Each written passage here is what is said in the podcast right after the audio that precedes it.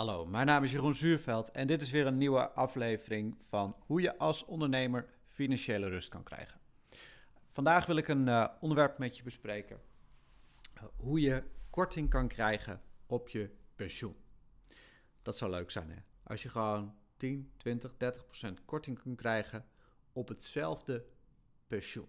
En ik ga je vertellen, het kan. Uh, en het kan zelfs uh, vandaag.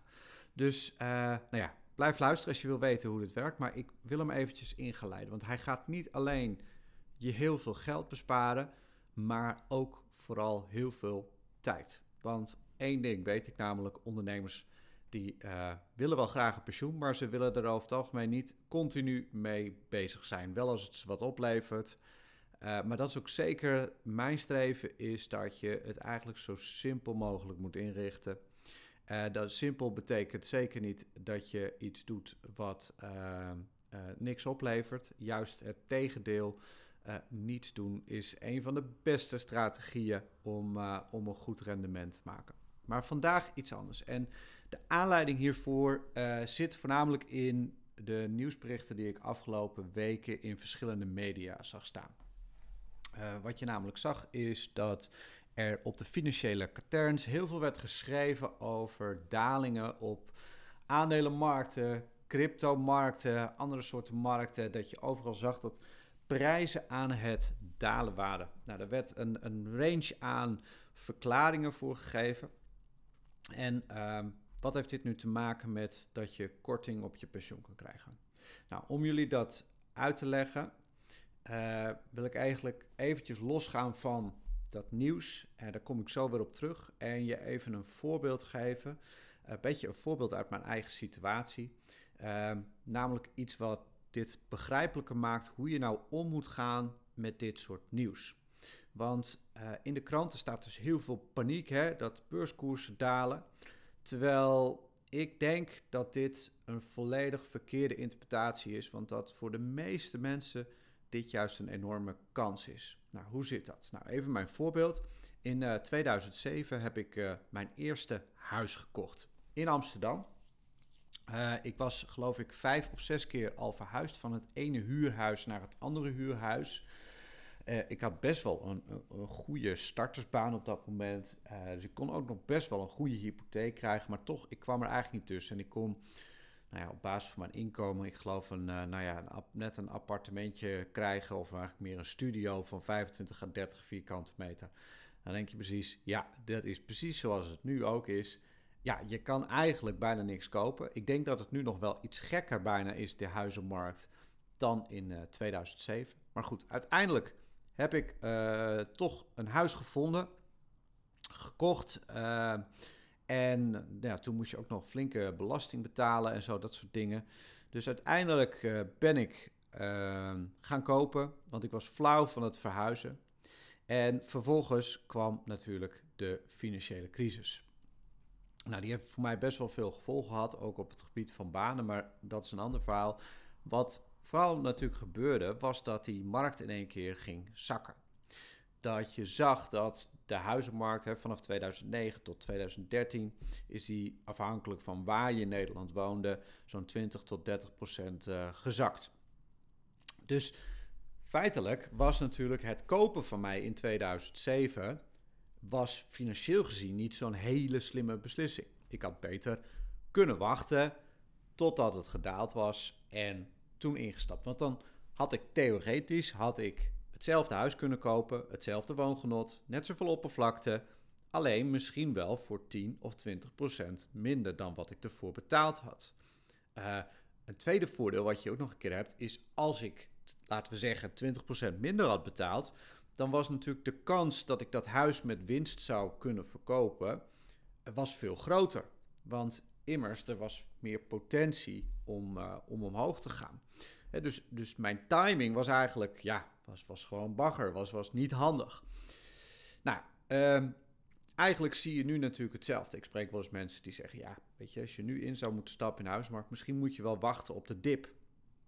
En uh, nou ja, dat, dat is natuurlijk wel gebleken dat het voorspellen van dips op de huizenmarkt is erg lastig. Ik denk mede doordat er heel veel verschillende uh, componenten zijn die invloed hebben wat je, wat je moeilijk kan inschatten. En zelfs specialisten die weten het eigenlijk niet. Ehm, in de praktijk zie je ook dat er best wel wat ehm, tips zijn hè, op de huizenmarkt, maar dat, dat die sowieso niet frequent voorkomen. Dus ja, of dat je daar nou op moet wachten, ik weet niet of dat het beste onderwerp is. Maar waar het me eigenlijk nu om gaat, is dat je puur dat voorbeeld neemt dat ik in staat was geweest om hetzelfde huis voor minder geld te kopen. Of uiteindelijk in mijn geval, want ik heb uiteindelijk mijn huis dus met uh, verlies moeten verkopen. En uh, dat is eigenlijk iets wat tegenwoordig, hè, ik bedoel, uh, wie kan zijn huis in Amsterdam nou met verlies verkopen? Ik bedoel, dat, dat bestaat gewoon niet. Nou ja, het, ik zal je vertellen, tien jaar geleden bestond dat gewoon. Dus het, dat is, is gewoon de realiteit. Ik had beter kunnen wachten om tegen een lagere prijs aan te kopen.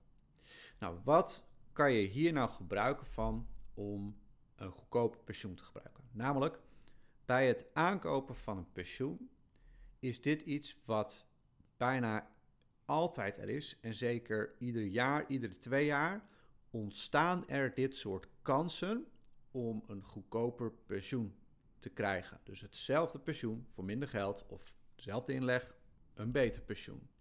Nou, hoe zit dat? Eigenlijk als je kijkt naar pensioenen, dan uh, wat we daar doen, hè, we leggen geld uh, in en daarmee kunnen we ofwel zelf uh, financieel vermogen aanschaffen. Denk aan aandelen, denk aan vastgoed, obligaties, grondstoffen. We kopen dus eigenlijk, we investeren ons geld om vervolgens, als we niet meer werken en het arbeidsinkomen valt weg, om daaruit te onttrekken. Nou, wat is er gebeurd er zeer frequent op de aandelenmarkten? Dat is dat markten 10, 20, soms 30 procent zakken. En dat gebeurt vrijwel ieder jaar, wel ergens. En er is eigenlijk ook altijd wel ergens op de aandelenmarkt is er een grote dip. En dan zeg je misschien, ja, maar hoe is dat relevant als ik op een makkelijke manier mijn pensioen wil regelen? Nou, dat is zeker relevant. Want je ziet dus dat het geld wat je inlegt, of dat je dat nou zelf doet, of bijvoorbeeld via een pensioenfonds of een verzekeraar, je kan eigenlijk tegen een lagere prijs kan je hetzelfde kopen. Stel dat je bijvoorbeeld een deel aandelen koopt voor je pensioen later, dan kan je bijvoorbeeld aandelen kopen die misschien eerst 100 euro waard waren en nu zijn, heb je hetzelfde aandeel, dezelfde eigenschappen, alleen kan je die misschien voor 20% goedkoper voor 80 euro kopen. En dan zeg je misschien van ja, maar is er dan niet iets fundamenteels veranderd in de eigenschappen van uh, dat aandeel? Nou, nee, eigenlijk in de basis is dat heel vaak niet zo. Er zijn eigenlijk twee werelden. Je ziet dat er een economische realiteit is en aan de andere kant een prijsontwikkeling. Het is vrijwel eigenlijk altijd hetzelfde als wat het voorbeeld wat ik gaf met een huis. Ik had hetzelfde huis kunnen kopen, dezelfde woongenot, hetzelfde plezier, alleen tegen een lagere prijs. En dat zie je gewoon op alle markten ontstaan. Natuurlijk zijn er wel eens dat er fundamenteel dingen veranderen in de markt. Maar die zie je vaak veel minder in de krant staan. En dat zou, wat mij betreft, een veel betere invulling kunnen zijn van dat financiële katern. Van wat gebeurt er nou fundamenteel bij dit soort bedrijven? Want daar zit natuurlijk ook wel de crux in om natuurlijk op de lange termijn een goed rendement te halen. Dat is veel meer op de lange termijn. Maar goed, de kranten verkopen natuurlijk wat er nu gebeurt vandaag en het liefst natuurlijk veel uh, paniekvoetbal. Nou, hoe kan je dit nu op een, uh, op een praktische manier uh, gebruiken? Uh, eigenlijk wat ik, waar ik een beetje op wil inzoomen is dat wat je veel hoort, ook als verklaring voor de dalende beurskoersen, is dat er veel nieuwe beleggers zijn ingestapt. De laatste jaren stappen er veel particuliere beleggers in bijvoorbeeld de aandelenmarkt of de cryptomarkt. En het is wel bijzonder trouwens, want Professionele beleggers die houden zelfs in de gaten hoeveel particuliere beleggers er instappen. Omdat als er meer particuliere beleggers instappen, dan is dat vaak een teken dat er een bubbel is. Dus denk daar goed aan als je instapt in de aandelenmarkt als particulier, dat professionals zien dat en die denken: oh, nou gaan er wel veel particulieren instappen. Het kan wel eens misgaan. Dus wij zijn als particulieren niet heel erg goed bezig. Misschien wel net zoals mijzelf in 2007 met het aankopen van mijn, uh, van mijn eigen huis. Nou, hoe zit dat nou precies? Hè? Dus de beurs wordt heel erg door emotie gestuurd op de korte termijn. En wat je dus ziet is dat we zijn gretig. En, en op het moment dat we zien dat het goed gaat met onze buurman, en dat is ook die vergelijking met de huizenmarkt, is eigenlijk perfect. Op het moment dat we zien groeien, dat we zien het omhoog gaan, op dat moment worden we gretig en willen wij ook kopen, willen wij ook een nieuw huis, willen we ook nieuwe dingen. Zo zitten wij in elkaar als mens. Als het tegenovergestelde gebeurt, in de paniek, dan durft niemand meer. Uh, en wat je dus nu ook veel ziet, is dat er uh, in de kranten die ik gelezen had, er werd ook een aantal interviews met nieuwe beleggers gedaan. En dat waren eigenlijk mensen die ook nog nooit een dip hadden meegemaakt. En die eigenlijk in de grootste paniek, het enige wat ze uh, in hun optie hadden, was verkopen, verkopen, verkopen. En dat geeft natuurlijk die druk omlaag. Dus de emotie gaat zowel omhoog als omlaag. En ik hoop dat je ziet dat hetgene wat natuurlijk die particuliere beleggers eigenlijk moeten doen, is precies het tegenovergestelde van wat ze doen. Het beste wat je kan doen is kopen in een dalende markt en verkopen in een stijgende markt. Of eigenlijk, hè, als, als je het nog beter wil doen, dan hou je je helemaal niet zo druk ermee bezig en leg je gewoon continu in. Dus het feit dat je op dit moment, want uh, wat er dus in de krant staat, is eigenlijk alle grote belangrijke uh, aandelen, fondsen, de, de belangrijke investeerde dingen waar mensen naar kijken. En dan heb ik nog helemaal niet over de grondstoffen op crypto's. Daar zie je gewoon dat de prijzen met 10, 20, 30 procent zijn gezakt op dit moment ten opzichte van de piek van vorig jaar. En wat je daar dus uit kan afleiden is eigenlijk dat voor mensen die nu een pensioen aan het opbouwen zijn, die kunnen hetzelfde kopen als wat mensen een half jaar geleden kochten, alleen met een korting van ongeveer 20%. Dus op het moment dat je nu zou gaan starten met, met, met investeren voor je pensioen, of dat je dat nou zelf doet of via een, een verzekeraar of pensioenfonds, dan kan je eigenlijk meer kopen voor minder geld. Het is simpelweg een kans. En, en wat dat betreft is dus, ik vind de nieuwsberichten rondom uh, de verandering op de aandelenmarkt uh, of andere markten altijd compleet verkeerd. Want die zijn puur jagen die eigenlijk, denk ik, heel erg de angst aan. Terwijl voor de meeste mensen die in de opbouwfase zitten, die structureel investeren, dus dat is eigenlijk iedereen die nog werkt, is juist deze dalende, kans, uh, dalende markt een enorme kans voor je. Uh, daarbij is het dus, ik zou je bijna kunnen zeggen van, uh, volg het nieuws niet meer. En, en ik denk ook dat er heel weinig kwalitatief goed nieuws in staat. En uh, mocht je nou eens geïnteresseerd zijn in, want wat ik dus doe voor klanten is, ik geef inzicht in hoeveel pensioen je op zou moeten bouwen voor later, zodat je later kan leven wat je wil. Hè? Dat je niet alleen maar nu bezig bent om alles wat je verdient op te maken, maar dat je voldoende opzij zet. En daarbij probeer ik heel duidelijk een soort balans te vinden dat je nu wel voldoende geld natuurlijk hebt om ook de dingen te kunnen doen die je graag wilt.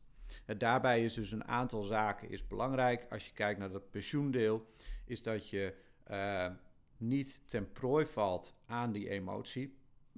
En dus om daarin eigenlijk een, een, een stabiele situatie te vinden waarbij je weet hè, dat je continu een bepaalde actie doet om structureel te investeren voor later. Dus dat je iedere maand bijvoorbeeld geld overmaakt uh, waarmee je continu opbouwt. En dat je zo'n situatie voor jezelf probeert te creëren, is dat die emotie, uh, want zo zie ik het, eigenlijk geen rol speelt, behalve op het moment dat er eigenlijk kansen ontstaan.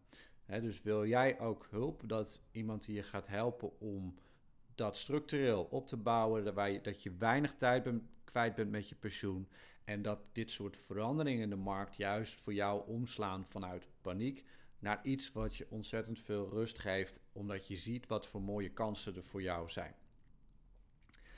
Uh, nou, dus nog trouwens een, een andere reden uh, om misschien, uh, ik ga deze week nog een podcast opnemen over een andere oorzaak die er veel genoemd wordt, namelijk voor uh, dat de beurskoersen onder druk staan. En dat is de stijgende rente. De stijgende rente is iets wat al een vrij lange tijd, al meer dan een jaar aan de gang is. Dus het is in die zin ook weer een beetje een, een gezocht argument, denk ik, voor dalende koersen. Want heel vaak weten we dat ook gewoon niet. Uh, maar stijgende rente is ook weer een economische kans. Uh, met name voor mensen die natuurlijk wat verder zijn in, bij hun pensioenopbouw. Maar ook iets waar je mee moet rekening houden bij je opbouw. Uh, dus daar komt later deze week nog een podcast van. En dan hoop ik je weer te zien en horen. Nou, mocht je trouwens meer willen weten over tips als je vroeg met pensioen wil gaan, kijk eens op mijn website www.financialdecisioncoach.nl. Daar heb ik een gratis e-book staan met tips hoe je eerder kan stoppen met werken. Ik hoop dat je deze tips allemaal waardevol vond en dat ik je binnenkort nog een keer mag ontmoeten als luisteraar.